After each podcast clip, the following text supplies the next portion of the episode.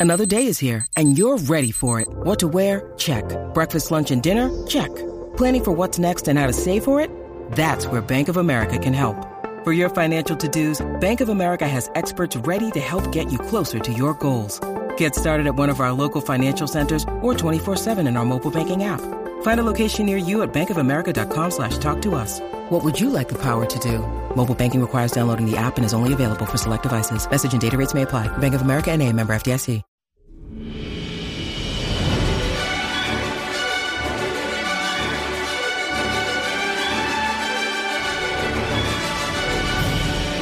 And welcome to Thank the Maker, a podcast about heroes, princesses, scoundrels, hokey religions, ancient weapons, and all things Star Wars. I'm your host, Adam Russell. Also, hello there. I'm your host, Ryan Key. Hey, everybody. My name's Nick. I'm a host, host number three. Bringing up the rear. After two hello there's, you probably just should have said General Kenobi, but you know, you win some, you lose some. Yeah. Don't want to be predictable, you know? We're all thinking it.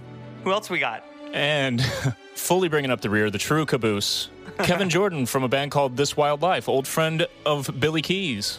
Hey, welcome to the show, Mr. Jordan. We've been talking about doing this for a long time, dude. We've been putting it off. We've been playing a lot of Call of Duty instead, and Yeah. we're finally here. We're finally here. Um, yeah, I met, uh, we met at Warp Tour when you guys were booked to go on tour with Mayday Parade, and I was booked to go on tour with Mayday Parade, and that was in the summer of 69. what was that? 2018. Yeah, 18. Yep. And I was I was playing a few acoustic gigs on on the old Warped Road show, and we met up and said, "What's up?" I think the first time I met you, I was begging you to come on that tour because you hadn't accepted it yet. And the other band that they were considering bringing on the tour, I couldn't stand. So I was literally begging you to be Okay. on it instead. Okay, maybe that is correct. That is correct. I know you it's know, correct. I'm 64 years old now, so my memory is getting really foggy. I don't really sleep much, and I, um, yeah, that's right. So then, so we did Mayday Parade, um, and uh, just I don't know. I feel like yourself and and Anthony and and me, we just really became buds, uh, traveling and touring, and then uh, we got to do that tour in Europe together, and uh, and yeah, we've we've been absolute the the most like epic quarantine buds that you could you could have via Call of Duty. So honestly, dude, you you really kind of got helped me get me through uh, 2020. So I appreciate you. The pandemic has like justified the amount of gaming that I play this year. It's, it's like the only way that can actually justify the fucking amount of hours I'm putting into this ridiculous game every night. Soul sucking experience, just night after night. and it's not Best. relaxing at all. It's just No, it's maddening. Speaking of soul sucking uh, experiences, w- was Bayside on that Warp Tour 2018? I know we did one with This Wild Life. I don't remember. we shared a stage. We played the same stage as you guys in 14? 14, I believe. Okay. Yeah. Okay. Okay. This is up for debate, by the way. And Nick, you just said it the way Kevin and Ant say it. So that's the way it's supposed to be said. This wildlife, because I always say this wildlife. Like that's Oh, the inflection same. I use. Uh, Yeah. But you guys, Kevin, Anth always say this wildlife. Like the stress Right. is on The- wild, Like the Uh-huh. I which is great. thought 'cause about It's that. like it's like this wildlife. I just say it. It just comes out. It just I think came I out say correctly. this wildlife. I think I do it on the this, Mm. This wildlife. not like I always say this wildlife like that. Like this wildlife. if you like, if you emphasize the wild, it sounds like Christopher Walken. This wildlife, yeah. yeah, but it's not like Foo Fighters. emphasized as much like that. It's just like the cadence of it is. Di- I don't know. We've always said it differently. That's all. Say it right now. Say how you say your band name right now. This wildlife. Okay. All right. It's almost like Japanese, like no stress, just three equally stressed syllables. yeah. let's uh, let's talk about um, stuff that you love. This being a time where we don't have any brand new Star Wars content coming out, we're gonna have some guests on, and we're gonna talk about what they love. Kind of an extended "I Love You, I Know" episode, like we've done in the past with Mike Herrera from MXPX. I'm just gonna hang and talk Star Wars as as one does. So to kick it off, Kevin, what is your earliest Star Wars memory? I was born in '88, so uh, as a '90s kid, I had the VHS tapes. Uh, and actually, now that I was thinking about this earlier, I'm like 95% certain that we borrowed these VHS tapes from my neighbors, the Lightfoots, and we definitely never gave those back because I like played them into the ground. But I remember just like you know summer break watching the movies like back to back as a kid and doing the old uh, getting in front of like the circular fan in your house and doing the Luke, I am your father to try to get the Darth Vader impersonation going. And then it made me remember the like watching him in the living room. We had this couch that my mom got from like the tra- from somebody else's trash and she like literally spray painted it. So I was watching Star Wars on a crunchy couch as a kid. Crunchy couch. I love a that. crunchy couch. But yeah, I think just the the the original trilogy uh, and uh, the the VHS tapes that we had were prior to the special effects version, which came out later and, and was so like shocking to me to see when I got older. But I, I remember at the time I had no idea those movies weren't current. You know, like I didn't have any idea how old that those films were. I was Right. watching them as if they had just come out. I mean, I was watching A New Hope the other night when I walked in my parents' house. When I got here, they were watching A New Hope, which why my parents are badass. But uh, and I was like, oh, this is just a new movie. This just come out. Looks great. it did, I think like special effects got were were so everybody was so impressed by them, but in like when you reflect on them, they were so horrible. But it was so new that we're all excited about it. But the practical effects that they were doing were so insane. Yeah. fully ahead of their time. Yeah. Did you guys have the thing? I've mentioned this on the show before, and I've heard other people say this, where you know we're all young enough to have not actually seen Star Wars, full stop, in the theater, so we know it as A New Hope. We've always known it as Episode Four, A New Hope. Do you remember thinking when you were really young, like, hold up, where are the first three? What did I miss? Did you ever have that thought? I I've told you I don't. I don't remember like a conscious thought of like thinking they were out of order at all. I had a hard time understanding like the prequel concept because I think that was that was probably my first experience watching something that was like a, an actual prequel to something.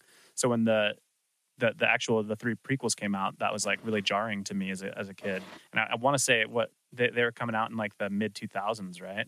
Like early to mid. 99 was Phantom Menace. Okay, and then and then up to like two thousand six, right? 99, 02, 05. Oh five. Okay, yeah. Yeah, you were 11 and I was already out in a van playing CD rock clubs. So Yeah, I don't, I don't I don't remember noticing that that we were missing chapters.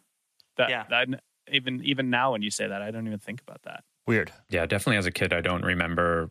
I don't remember being called A New Hope, but I remember calling Empire Strikes Back, Empire Strikes Back, and Return of the Jedi, Return of the Jedi. But the first one was just Star Wars to me for A some New reason. Hope was always just Star Wars for Yeah, me. yeah. But but none of them as a kid had the numbers attached to them Mhm. for whatever reason. Weird. I just, I guess I remember, I'm an outlier. I guess I just remember early on thinking, wait a minute. And then I, I guess I, I caught up enough to realize, oh, okay, he did this on purpose. But I don't know. I heard somebody say that recently uh, in a documentary or something. Maybe it was in um, the new Mandalorian one. Either way, I digress. Well, you know they they went I feel like they went way more they committed and like went hard all in on the episode number thing more starting with the prequels because Mhm. For sure. in my mind those now granted i was older so i may just remember it better but those were branded as like episode one i remember you know episode two like it says it in the po- uh, on the poster in the artwork and that kind of so it was more like hammered home that these have numbers than the first three were the original trilogy Yeah, the, the title, The Phantom Menace, was like an afterthought almost. You know, the, the big, bold title was the, the episode, like you said. Either way, either way is fine. E- either way All right, let's move on and let let's get into this. I love you. I know. So we gave Kevin the impossible task of picking his five favorite scenes or quotes from all of Star Wars. Did you succeed? I, I did my best, and, and some of them are, are like probably throwaway scenes for other people, and I and I have like my own personal reasons for, for loving them, uh, but I, I got them, and and I didn't put them in order until like five minutes ago. So don't put too much weight on the order of that that these are in. We're holding you to this until you're dead. Just so you know. We're making T-shirts that have this the order. I think it's cool that you you might have things that you would expect other people to kind of just look at as throwaway scenes. I think it's more fun that way. You know, Cool. Yeah, I mean, I could just do "I love you, I know" and Han shot first, and just just list out like I am your father. The whole yeah. class. Yeah, some classics, but I, I have some other ones. At some point when we when we were start, I mean, early on in the podcast, our favorite characters came up somehow. And uh, you know, I don't remember what the episode was, but when I said Yoda, like still people who have listened and guests who had on or whatever, like that's interesting, interesting call, interesting pick. And I'm like, what? Like, how is that not more? Pe-? But apparently, it's not an overwhelming favorite Yeah. to have Yoda as your favorite character. So I back it. So my my wife just dropped me off to go pick up my my car from the auto shop, and she was asking me like, "Oh, what are you guys going to talk about on the podcast?" And I was like, hey, "You know, like favorite parts, favorite characters, and stuff." She's like, "Yoda, right?" So she, her Oh, favorite character is Yoda, Sick. and Awesome. and she said, "What did she say? He's cute and wise, and he uh and he." And he serves snacks to his guests. That's great. food. Good food. Yes. I mean, it's a it's a heavy question. The whole "who's your favorite character" thing. 'Cause I, I- Yeah. for me personally, it's been too different based on like who I liked as a kid and who I like as an adult. True, you yeah. know, like and hint, they're twins. Twinkies. All right, let's do it. Let's start. If you're confident enough to have these in order, let's start with your number five favorite quote or scene in all of Star Wars. Mama number five. So number five for me is a scene from The Last Jedi, and it's a very throwaway scene, but I love it because uh, because of the character design. So it's this the scene with Chewie and the Porgs around the campfire where he's about to eat the like the spit roasted porg and you just see like a group of four of them like looking at him like super fearful. And i love the scene. It's so fucking cute. The porgs obviously are just insanely cute but it's like there's no dialogue. It's just like the porgs kind of like cooing a little bit and Yeah. then Chewie kind of growling and grunting at them. But it's like the facial expressions on the porgs are just undeniable to me. And i just i love all the creatures in the star wars universe. It can, and i think i like it for like the, almost like the same reason why i love like pokemon is that like Yeah. they're cute but they're also badass you know Yeah, at the yeah. same time so mm-hmm. it's like you have a character like Chewie who is like he's kind of cute but he's also super badass Yeah. but th- that scene to me was just so funny You know what I like about that scene because I could picture the face, especially the the one that the camera focuses on. You know, like almost Yeah. like tears welling up, like Uh-huh. you know, frowny, Quivering but then, lip. Yeah, yeah. But then when Chewie roars, one of them flies straight up, and for some reason, it's like hilarious. It's like it could have went left or right, but it goes. I think there's Yeah. a group of like four of them, and they all take off except for one. One Yeah. stays, and he's the one that really guilt trips uh, Yeah. Chewie into not eating the porg. There's something comedic about the one that just flies straight up, though. It's so funny. It's like uh, it's like Looney Tune style. yeah. like it's just yanked up on a string. I thought immediately in that one, I thought to Google, like I made a mental note to Google later, is Rian Johnson a vegetarian? Yeah. Turns out he's not. But uh, I don't know. I I love It's that. like a PETA ad in a Star Wars movie. There's uh, the fathiers too.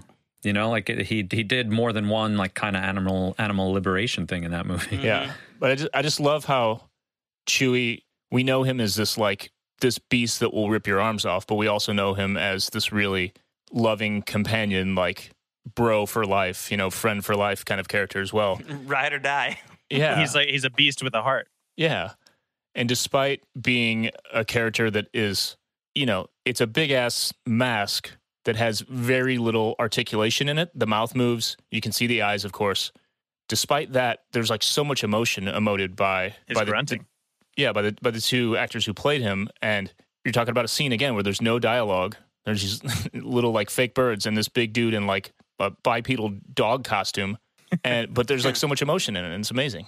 Great storytelling. Yeah, I, was going to say, I think it's one of those scenes that's a real testament to how Star Wars, like what Star Wars does with non-human actors, you know, and like non, like all the way back to 1977 is R2D2 a thing? How is that a thing? Like how? It's Yeah. a trash can that rolls around and beeps. Like you can't And we- and understand we it. love you can't, exactly. And so it's like, I mean, Chewie's the same thing. It's you know you've never been able to understand what he's saying or what, what he's you know. I I loved. I've said a lot. I loved in the sequels and in Solo. I, I loved how Chewbacca was finally really given a chance to be a character, like have depth and layers, and you know m- there were some in in, in the original trilogy for sure, but I I just think they really expanded on that. And there there you go. It's a prime example of like. Chewie just got his own scene. He's just cooking out, you know, like barbecue and porgs. Here's a, here's a question for you guys. So when when Chewie's talking, we we basically only ever hear what he's saying by somebody else interpreting what he's saying, right? Like we Mm. never see subtitles Right. for anything that Chewie says, right? except for in Solo. Are there other characters in Star Wars where we see like subtitles when somebody is is is talking like that, or or is it is it is that unique to Chewie where they always interpret what he's saying rather than putting it in subtitles? Mm, well, R two also in terms right? of like main characters. yeah, R two I would say is the same as Chewie, where Oh, right, he'll- right, yeah. people understand him, but we can't. So you have to just base what you know They just repeat. what he said off of the the They just- reply. it's always another character repeating, basically, right? Yeah, There's a lot of that in Rebels as well with Chopper, Mhm. and it's very like you know obviously like written more for kids. It's yeah. repeating like well, it's like media training in a in a in a band. Like we we had a Yellowcard had to go through full on like media training courses because we were so bad at doing interviews. When when it was like when we went from playing in a garage to playing the MTV Awards in 18 months time, we had to like do some pretty big interviews. And uh, it's the whole concept of like putting putting the question back in your answer yeah. you know, Like as, as you're replying. So like they're writing for all the alien species and droids and things like that throughout Star Wars. I think that's been a technique of the writing is to kind of figure out how to be clever and and re you know restate what they've just said in the in your in the line that the actor is then delivering. Right. So and the quality varies depending on the series or the on the or writer, Yeah. like Rebels is straight up like Lassie style. Like, what's that girl? Little Jimmy's in the well. Like, straight exposition. You know. Yeah, Chopper's in, interesting though because he's like, you know, it's like it sounds like he's like, uh, you know, the was the teacher from Charlie Brown. Muppets? yeah, Charlie te- Brown? teacher from, Yeah. that's kind of what he sounds like to me. But you you kind of get like you kind of get at least his tone. You don't get the words. All right, Kevin. Number four. So number four for me is the Rancor scene in Return of the Jedi. The whole scene is great, but what really stuck with me uh, when I was a kid was after the Rancor is slain, there's these guys who rush into the pit, right? And there's out of all of the amazing like costume and character design in Star Wars, this guy sticks out with me because he just has like a big belly out with no shirt on. And then he looks like he has like a shirt on his head, like Cornholio Yeah. style or something. And he comes in and, and like he's just making this noise that I can only like if I had to write it out, it would be like Hadonta, Hadonta. And he comes in and he's just like so distraught. Like this guy's crying to see the Rancor mm-hmm. killed. And so it's like that, that's his only part in the movie. But Hadonta, Hadonta is something that will stick with me to the day I die. I'll never forget those those words that he yells. And and when and I was thinking about it earlier, I was like, who is this guy? And I can only assume that he's like the caretaker of the Rancor or something. Yeah. Like the guy who like feeds the freaking lions or the gorillas at the Yeah. zoo or something. Yeah. And it's like he might be out of a job now that the Rancor is dead. This guy, that's because he's actually in like physical pain. You could see it. Yeah, I think What a performance, by the way.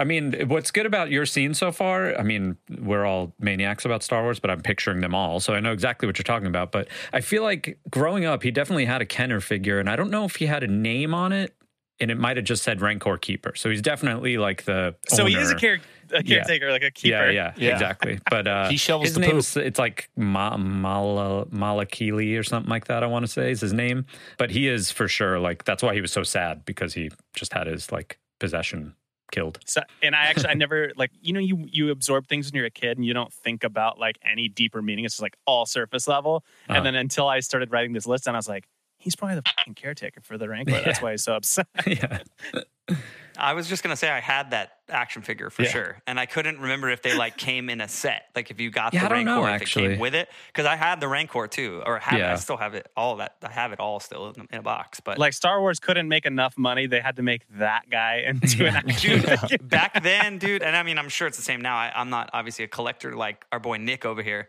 but Mm-mm-mm. they made everything back Oh, for sure. like every droid in on the in, in job in, like the scene in Jabba's palace in Jedi when they when when 3PO and R2 go down there and they're like burning up all those droids and they're doing all you know it's like a droid torture factory and like a sign work work assignment shop they made every one of those droids like there was probably an action figure for the burnt up droid like that you Yeah. bought and it was like they made it all dude it was crazy Thinking about those toys now, it, it makes me remember I went to like some kid's birthday party when I was in elementary school, and it was like, okay, st- it's gonna be Star Wars themed, so everybody get them Star Wars presents. And yeah, I had just like a single mom; she was just broke all the time, and she brought me to some like kind of like discount store to find a toy for this kid, and I was like, well, we got to find a Star Wars thing. And the only toy I could find was like this really shitty Sebulba, and, and it wasn't elementary. No, it wasn't elementary school because that was way later. It may, may have been. No, I mean, yeah, you would have been 11 or, or Yeah, Yeah. okay, that, that, that about Sebulba makes sense. I know it was Sebulba for sure. I'm just trying to make sure that I'm not like, well, I wasn't in high school buying people action figures. and and I remember it was just like this really like shitty version of Sebulba. And I remember like I was such a brat about it because I was just like, like everybody else is gonna get him these awesome fucking presents, and I'm gonna show up with Sebulba. but yeah, they made they made every character. I guess even Yeah. then they were still especially that Phantom Menace era where they overproduced because they figured that it, everything was going to sell as much as Mhm. all the Right. stuff from the 70s and 80s. And Yep. you go into any antique store right now, and there's hundreds of all of those because people are like, "I'm sending my kid to college with these," you know. And then there's just way too many produced, so no one wanted them. If you watch, I assume you guys have watched the Toys That Made Us on Netflix. Yeah, It just really it makes so much sense when you think about it in the context of how toy companies seemed to work back then. Like it, just like what is it, Elf, or what? What's the movie where? Or no, it's Big, right? Yeah, Big. it big. Yeah, you know, the the old like corporate white dude that's like, wow, we got to get what are these kids gonna buy? You know, we got to get something that we can sell. It's like with all those toy lines like He Man and Ninja Turtles and everything that started with like, okay, here are the characters. Now let's write stories. Oh, now we can make 98 different toys of mm-hmm. just characters and they could be the stupidest characters you've ever heard of and then they have vehicles they have all this like of course in star wars they're going to make one for every single little tertiary character and yeah fully makes sense and the alternates too, like the alternate costumes and stuff. Like I go through my Yeah. Star Wars figures, and I realized if I if I pull them out of the box and, and go through them, I didn't have all of the kind of most standard main character ones. Like I had Luke on Hoth, but I don't think I had Luke in all black Jedi style. Like I don't think I even hmm. had that toy. I had random sort of selections of the alternate characters, but that just shows you how much how deep they went because they Yeah. made all. They, there was Lando from Cloud City, then there was Lando in like his Millennium Falcon gear, then there was Lando in his costume from Jabba's palace. Like, Spaceballs the lunchbox. yeah, yeah, they all had every single version. and I want them all. Someday you will. all right number three kevin let's do it Number three, another Return of the Jedi quote. This one is uh, of Lando, uh, and it's the scene where outside the fight outside Jabba's palace, uh, Chewie's holding Han upside down off a ship, trying to save Lando from falling into the Sarlacc pit. It's after Han had come out from Carbonite, so he's still like temporarily blinded or something. And a tentacle grabs hold of Lando's leg, and he's grabbing on to the to the sand to get out. So Han takes a blaster and he's aiming it to shoot the tentacle off of Yes. uh, Lando's leg. And Lando's yelling like, "Aren't you blind?" And he's like, he, "I could see a lot better now." But the line, the line that sticks with me, and anytime somebody says these words, I just I can't help but think of it. Lando goes, "A little higher, just a little higher." So anytime somebody says something like a little higher, like if you're like hanging a picture on the wall or anything like Yeah. that, like, and I just like I know that it's a, such a throwaway line that most people don't think about, but it's so funny to me. And just like honestly, any scene with Lando in it where he's just being like like a smooth operator hitting on Leia, Yeah, like every scene with Lando is gold to me. You truly belong here with us among the clouds. I can't wait to see more of that in the series, dude. I'm so pumped. Yeah. The Lando series. It definitely mentioned it, you know, again, you're you're describing that scene and I hear what he's saying. I, I've mentioned it on the pod before. I feel like that first whole act of Return of the Jedi has a rhythm, s- like the script has a rhythm and how everyone delivered it. There's like melody to it. So when you were talking about that scene, I could hear like the notes he hits and the rhythm that it's there's Yeah. something Yeah, like yeah. melodic to it. It's it's For sure, dude. A little higher, just a little higher. It's like a chorus. Yeah. you can hear it every time. it's so crazy. I also love that he uh, he basically does the Wilhelm scream. The when the tentacle first grabs him, he goes, "Wow!" Yeah. Yeah, yeah, he does. Kev, I can't not think about like hanging a backdrop at a sh- at like a club show. You know, Yeah, oh, like, oh, exactly, like- exactly. That's probably the most often that I hear it. like uh, higher. I'm just thinking about like what a, you know what a spoiled brat I was being in Yellowcard for so long with like just showing up and all that stuff's done. But then I went on tour with you guys again, like in a van for the first time in 20 years, and I'm like, you know, I'm out there with like the clips and the ropes, like hanging the backdrops, you know. So I was thinking of like standing out there going a little higher, just a little higher. Like that's definitely a thing. Well, that's like, yeah, I'm always the guy up on the ladder hanging our backdrops, you know, and it's like you're you're always just like asking like somebody who's in the Yeah, room, like a, yeah. you know, a crew guy or something, a Yeah. stagehand, like, hey, is this straight? No, that's a little higher. So I'm like, yeah, probably that's where I'm hearing it all the time because it's not like I'm hanging picture frames at my house every fucking day. But on tour, every day somebody probably says that,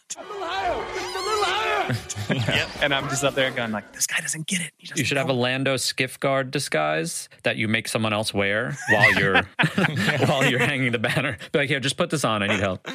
be like a really niche TikTok. I know you guys go hard on TikTok. Did you just say that? A niche I said it'd be a really niche Yes. TikTok. I was just saying that that would, that would probably crush. It's like sometimes I like look up clips from movies on YouTube because I wonder. I go, I go, oh, I wonder if anybody else finds this particular clip awesome, you know? And you just find like your own people in the comment section like, yeah. oh yes, I'm so glad this was uploaded. Like none of my friends know what the fuck I'm talking about, hmm, yes. and I feel like that's that's one of them for me. All right, counting it down. Number two, favorite Star Wars scene or quote. Uh, this one, and and I really didn't realize how much I favored Return of the Jedi, but it's another Return of the Jedi scene. This one's not so much quote based; it's just the the Ewoks in the battle for Endor. I love the Ewoks. I love all of the sound clips that they get. I don't know who did like the voice acting for for the Ewoks, but I love the vibe. Everything that's on Endor is so awesome. And I love that they they're just like going after like ATSTs with like slingshots. There's a scene where one of them's like flying in on like a hang glider and just drops a rock on the fucking Yeah. ATST's head like it's gonna do anything.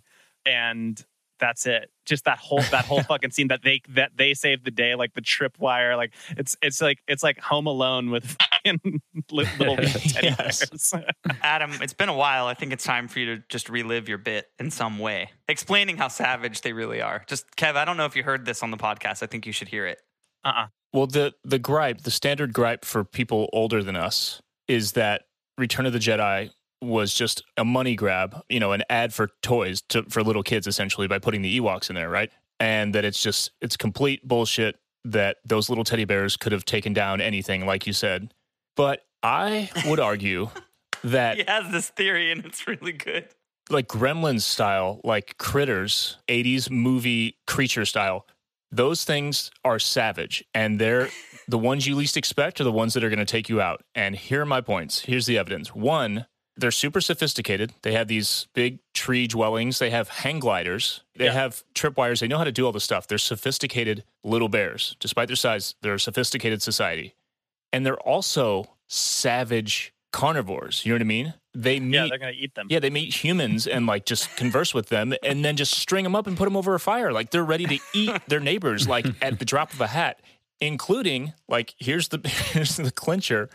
Leia happened to get lucky and, you know, make friends with Wicket, brought her back to the thing. They gave her a dress. They just had a dress laying around. Where'd that dress come from? They ate that lady. From a prior woman Yes. Yes. They ate that lady.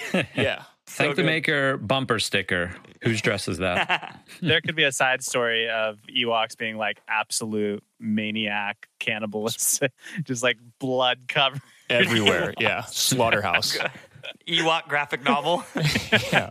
It might be coming to Disney Plus in 2028, maybe when they run out of other ideas. At this point, man. The first point- rated R Star Wars film is going to be an Ewok story. Disney Plus After Dark. it's like a horror thriller. Like It's like Skinemax, but Star Wars horror instead. All right, number one, your favorite, if you're willing to do this, and again, be held for life to this, your favorite Star Wars moment, scene, or quote. Number one. Number one for me, this is where I just get cliche, and I had to pick this one because I feel like the dialogue and the impact of the scene stuck with me the most. In Revenge of the Sith, the showdown with Anakin and Obi Wan. I think it came out when I was a junior in high school, and I remember specifically going to see the movie with the bassist with uh, for my high school band. We went to one of those midnight midnight screenings of it at the the Long Beach Town Center, and I remember waiting in this gigantic line outside and just seeing like grown ass men completely like suited up in Jedi gear and having like lightsaber battles outside next to the fountain outside of the Edwards Theater. But that scene, I remember like just crying and looking over at my buddy and hit him just crying too, just looking at each other like, holy shit. Like, it was like, yeah. like, this was inevitable. We knew something like this was going to go down, but still, like, the scene was so heavy. And I, I think just that, you know, you were a brother to me, that, that line to me was so heavy. And like, this is something like key and, and some of our, my buddies when we're gaming, we'll talk about Star Wars and how not all of the acting is like mind blowing, but Ewan McGregor in, in that moment, like that is such a powerful delivery in, in that whole scene. You were my brother, Anakin. I loved you. It's brutal, dude. It's so brutal. I saw that movie three times within 24 hours and was like absolutely like over the moon ecstatic, loved it, but was so I was feeling so like dark and bummed out. I had to go watch A New Hope to bring it back up. so brutal. Oh, it like really affected you like that.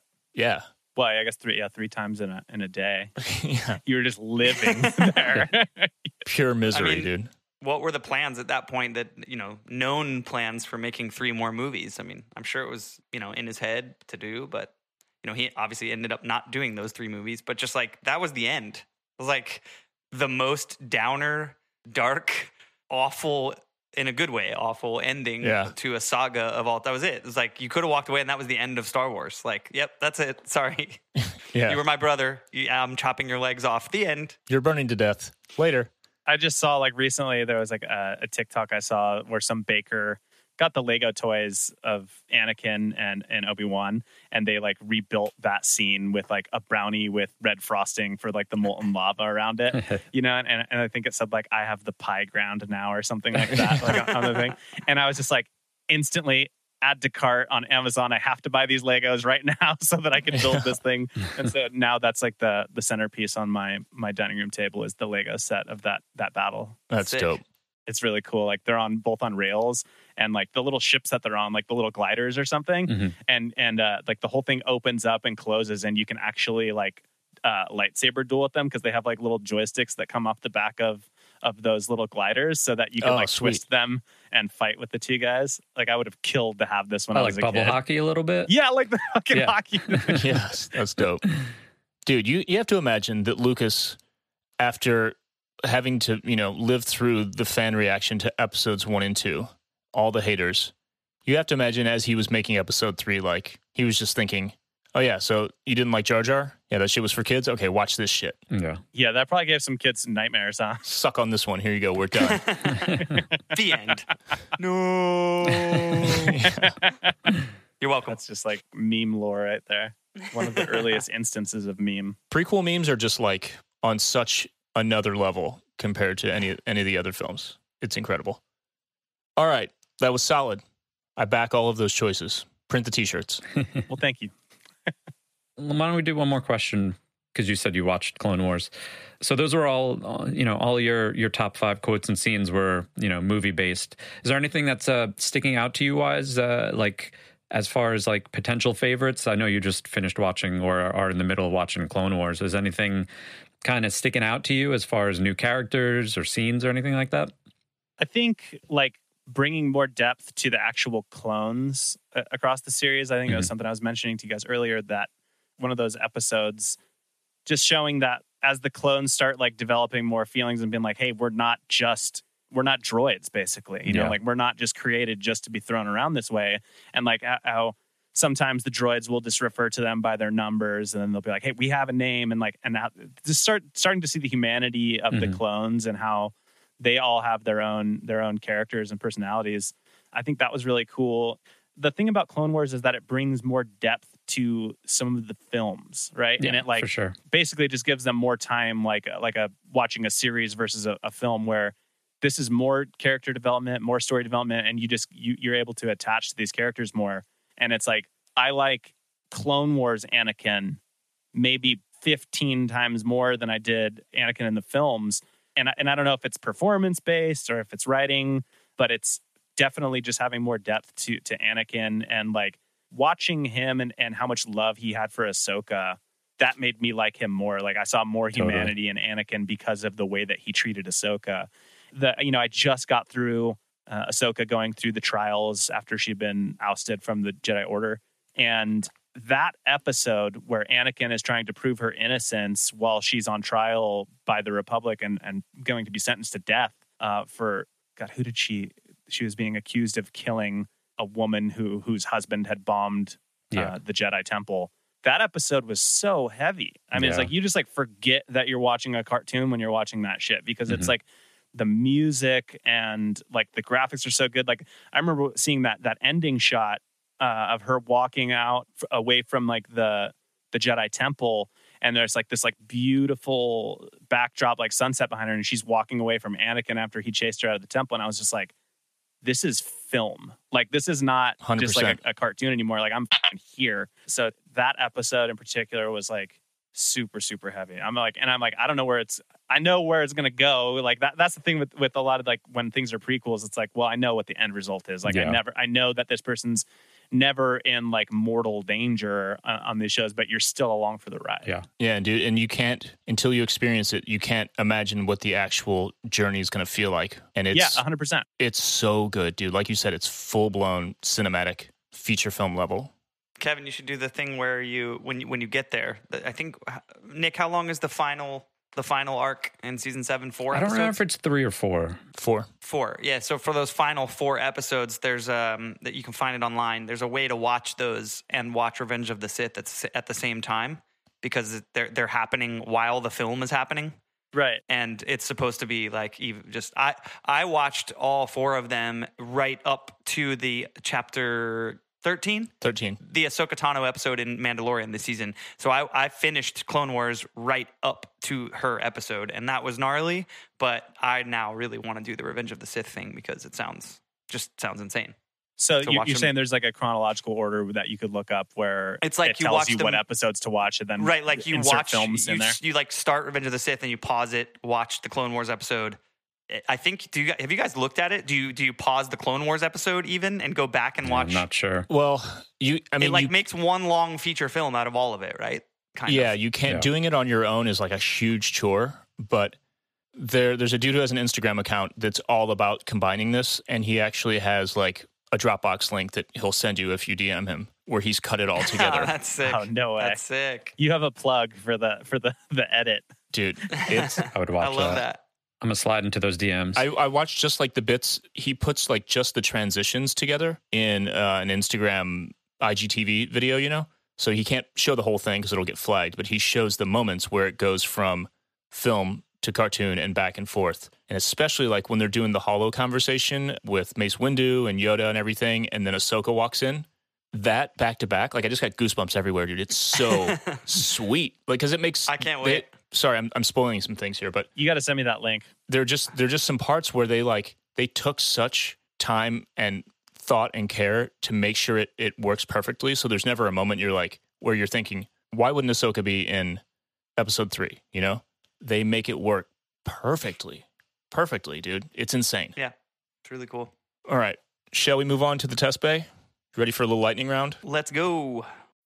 When you need mealtime inspiration, it's worth shopping Kroger, where you'll find over 30,000 mouthwatering choices that excite your inner foodie. And no matter what tasty choice you make, you'll enjoy our everyday low prices, plus extra ways to save, like digital coupons worth over $600 each week. You can also save up to $1 off per gallon at the pump with fuel points. More savings and more inspiring flavors make shopping Kroger worth it every time. Kroger, fresh for everyone. Fuel restrictions apply. A major weapons test is imminent. Test Bay 94. You may fire when ready. All right. Either ors, favorite things, and would you rather. So either or, just a simple sort of like what side do you fall on? What team? Favorite things, we'll ask you a couple. We're gonna bust out some classics for you too. Like we, we've we haven't done this in a while, so instead of coming with new either ors, we're being lazy and using some favorites. Okay. Perfect. All right. Either or, X Wing or TIE Fighter. Tie Fighter. Yeah. Cool. The the mobility of them. You know, it's like I, I played a lot of uh, Star Wars Rogue Squadron on N64, Best. and you could just what I think one of the descriptions says you could fly circles around an X-wing in, in a Hmm. Tie Interceptor, but Tie Fighter for sure. They look more fun, like a little Porsche. I love in the beginning of The Force Awakens when Poe gets behind the stick it's what you would expect based on you know as a kid playing with it and kind of thinking about that exactly what you would expect. Like, whoa, Yeah. this thing can move. You know, Yeah. It's so dope. All right, favorite character in all of Star Wars. I feel like this is another one where I go cliche on it, but it's it's got to be Han Solo for me. Part of it is like you know Harrison Ford's acting chops, but he has some of like the best comedic relief. He all, but he also has like a really cool character arc where you see him really turn into to a, a brother to Luke and and like a, a husband to Leia. But I feel it's pretty cliche. I feel it's almost like uh, if your favorite X Men is Wolverine or something. My favorite like- X Men is Wolverine. yeah, everybody's favorite guy's Wolverine, and it's for a good reason because it's it's because he's awesome. So yeah, I, I love Han Solo. It's the yellow stripes. Can't get enough. He's dope. Space cowboy. All right, this is a tough one. Some people it's tough. Some people it's just like instant. Favorite movie.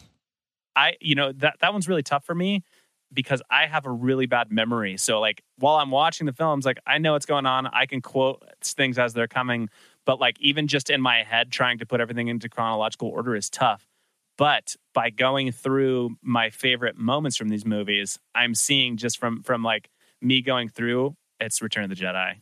My favorite moments tend to be from from that movie, and I think a lot of that's probably nostalgia based. Like I probably had that VHS tape in my my VCR a lot more than the others.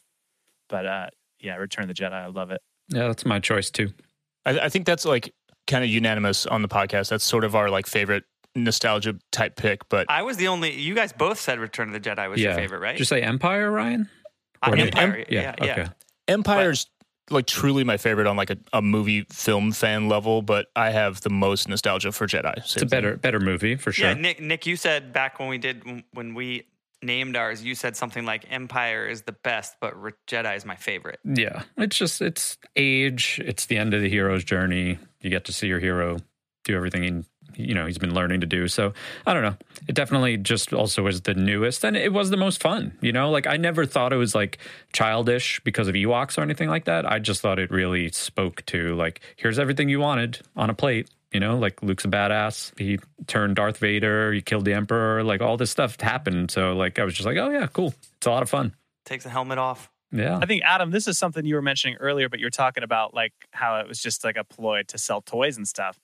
Do you think some of the later installments or runs of any of this stuff is influenced by the concept of selling toys? I mean, there's no way that George didn't think about the toy potential with the characters. Yeah. But I don't think I don't think that ever got in the way of the story he was trying to tell. I think if anything, he was thinking like, okay, if I was a kid, I would like this, and I would want to pick up this toy, and I would want to play with it this way. I like this Yeah. character. I, I can't imagine he ever said, "Well, this one's going to sell more toys than this one, so let's just use this one."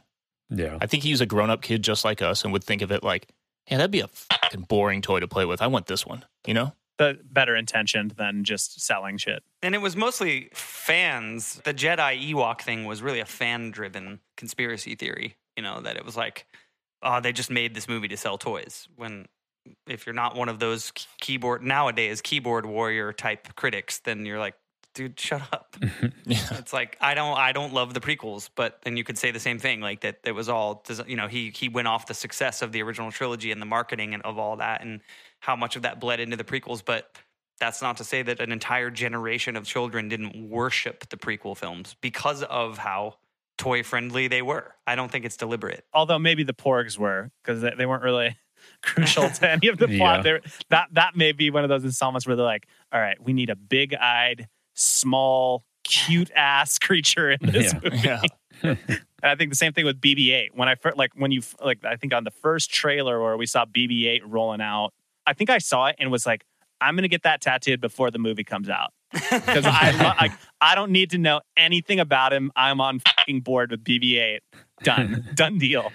Yeah, I, I just can't see a writer or director who probably gets no cut of toy sales. I'm going to assume like them caring. You know, George Lucas is one thing, but like I don't think Rian Johnson or J.J. Abrams is getting a cut of toys for making no. D-O or BB-8. So yeah, it's just funny. I'm thinking back to like Phantom Menace toys and stuff. I'm like, turns out a toy of a politician named Chancellor Valorum wasn't a, a smash hit toy. Not a big seller. There's resale value on that. Yeah, not much. All right. This is the fun part. Would you rather? I picked this one for a reason. And if any of you people out there are are This Wild Life fans, I'm just gonna say the word shorts, and then you do the would you rather. okay. So classic would you rather style. Both of these choices kind of suck. They have good parts, but they both suck, and you just have to deal with it and pick one. Okay. So option one, you get to train with Yoda. You're a Jedi Padawan to Yoda, but the training's going down on Mustafar, and you have to wear sweatpants every day. every day. Or you're in Rogue Squadron, you're blowing up the Death Star, you're going Top Gun style, but where you're stationed with Rogue Squadron is Hoth, and you have to wear shorts every day. Would you rather? So I'm either training around molten lava with sweatpants on, or I'm training with short shorts on in the snow. yes. Yeah. I'm going with short shorts. I, I do wear sweatpants, sweatpants around the house from time to time, but more often than, than not, there are sweat shorts that I'm wearing. they could be sweat shorts. You could feel comfy in, in your natural habitat. True. I could also just imagine a, a Rogue Squadron uh, uniform helmet and all, vest, just decked out, short shorts. like the one asshole who pretends it's not cold outside who's still wearing shorts. I'm not cold, dude. There's something when you get to the West Coast, you're like, uh, it's cold and hot out, so I'm going to wear shorts, but also a sweatshirt. You know, and the shorts are also going to be sweat shorts. So I'm like kind of warm, but not totally too warm. I have a Star Wars shirt that has a hood on it, and my wife fucking hates it. Make up your mind. What it, what is wrong with you? Like, what is that? But it's like I tell her, it's I like go, a sleeveless shirt with a hood. No, it's not sleeveless. It has short sleeves, but it has a hood okay. on it. And I tell her all the time, I'm like, Dwayne Johnson wears a cutoff with a hood on it like every day of his life, and he's the most liked man in the fucking world. So get off my case about my hooded Star Wars shirt. it's not even a sweater. It's like thin. oh, that's amazing. All right. We kind of covered everything. Yeah. Good stuff. Plug time. Yeah. So, what do you have going on outside of Star Wars in your life with the band and, and Call of what's Duty? Going on, and Call of Duty. Yeah. What's going on in your, in your pandemic life? Uh, This Wild Life just left uh, our contract with Epitaph Records. We did three albums with them and finished up our our contract with them. And we had an option to renew or to move on. And we decided to move on independently. And this year, we've basically just been hacking away at uh, self-producing our, our next full-length record. So, like Anthony and I both built, uh, we both got houses in the last couple of years and built uh, little project bedroom studios, and just got like a really minimal setup. And we're we're kind of learning learning the gear and, and trying to become more and more self-sufficient to be able to produce music and video content because we've we've always been very hands-on, very DIY, but now we're we're kind of just taking it to the next level and kind of bet, betting on ourselves and and slowly putting a record together. We've always been slow making records. Like we would take a while to write, and then each record we've made so far, we've booked six weeks of studio time. Which I'm not sure about like you guys, but I don't know if that. But most of the bands that we talk to, they're like, yeah, we're in the studio for two weeks and we're out. And we're acoustic, so we even have we have less shit to track. So we're no. we're we're spending three times the length than than some five piece bands with just two guys. So that's no, nor, six weeks is normal for us we're, this might be six years at this point now that we're doing it on our own because I couldn't I couldn't finish a record in six weeks if you had a gun to my head. Like that's Six, yeah, no weeks is if you think two weeks, like six weeks sounds like two weeks to me. But I guess that's a little bit generational too, though. Well, I'm also talking about like Rise Records, like yeah. metalcore bands that yeah. can just like hammer out drums in 12 hours and then move on to guitars right away, and then they don't even bother tracking bass, tracking rhythm guitars on the first day. yeah, they they've already moved on. Or they walk in, the dr- drums are already programmed anyway, and just yeah, yeah. I think we've gone down from like six weeks to that four ish, but a bulk of it is done in two weeks. And then the rest is just like doing vocals at a leisurely pace to not like blow out Anthony's voice or something like that. We took 12 weeks to do the last Yellowcard record, and we didn't finish. The guys left, and I had to keep I had to keep singing background vocals and editing and doing all stuff after they left my house. 12 weeks, we weren't Wow. done. But again, generational, and I like I said tonight, uh, we were spoiled as shit. We were in like the wave of you know pop punk pop rock bands in the mid 2000s that were uh, thousands of them getting signed to these giant record companies and they were all just like sure do whatever you want man. Make you need another 10 weeks in the studio? Whatever. Like that's how it was. It was wild. And it's not like that anymore at all obviously. So yeah that's that's crazy to think of doing an album in two weeks. That's crazy. Yeah, that could never happen for me. Dude, just go full Metallica Black Album style and round it up to a year. You know what I mean? sure Just go Bring in. on a therapist, just go the whole mile. so so there is new This Wild Life music coming at some point this decade you think though yeah, for sure. Yeah, well, I mean, we'll Okay. we'll end up getting it out this year, but Cool. yeah, we're we are Decades young. we are definitely taking our sweet ass time with it. Another problem of it is that I'm recording, you know, I'm, I live here in Phoenix and I'm recording, you know, delicate ass acoustic guitar and like, you know, very light sang vocals. And, you know, my AC unit is kicking on. And it's like, okay, we gotta wait 15 minutes for this thing to cycle off. Okay, here we go. Oh, now my neighbors are blasting music or starting up their Dodge Charger or whatever outside. so, okay, well, maybe I'll record tomorrow. Okay, here, let's boot up the PlayStation. Like, Yep. so it, there's been a lot of that, and and I, I am I am seeing the value in having a, a producer or engineer in the room that's kind of cracking the whip. We'll put it that way. Yeah, that helps. Dude, Kevin, thank you so much for being here. This has been super fun. Thanks, Kevin. Yeah, thank you guys. I've been following along with the the whole Mandalorian uh, series with you guys each week, following up with the episodes, and it's been really cool. So I'm, I'm glad to finally join you guys. We're going to talk a little bit more in the post show for the patrons about the recent, or today, actually, at the time of this recording, the trailer for the new High Republic content. Some interesting stuff in there, and we're going to break it down a little bit. So if you're not a patron, go to patreon.com slash thank the maker pod and become a patron, and you can check that out. It's good stuff. Kind of free conversation. It's all video too.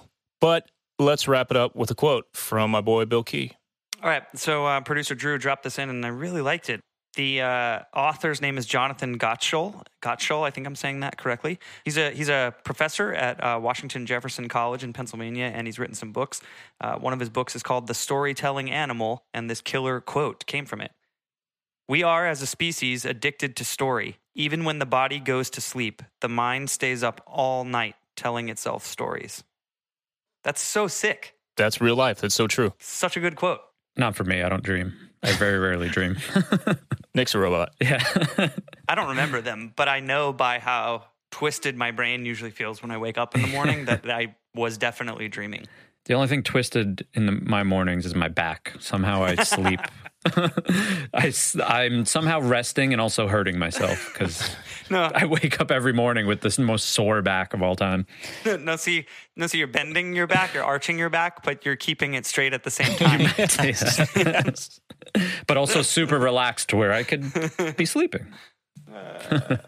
All right, Kevin, where can we find you on social media? Where can listeners find you on social media?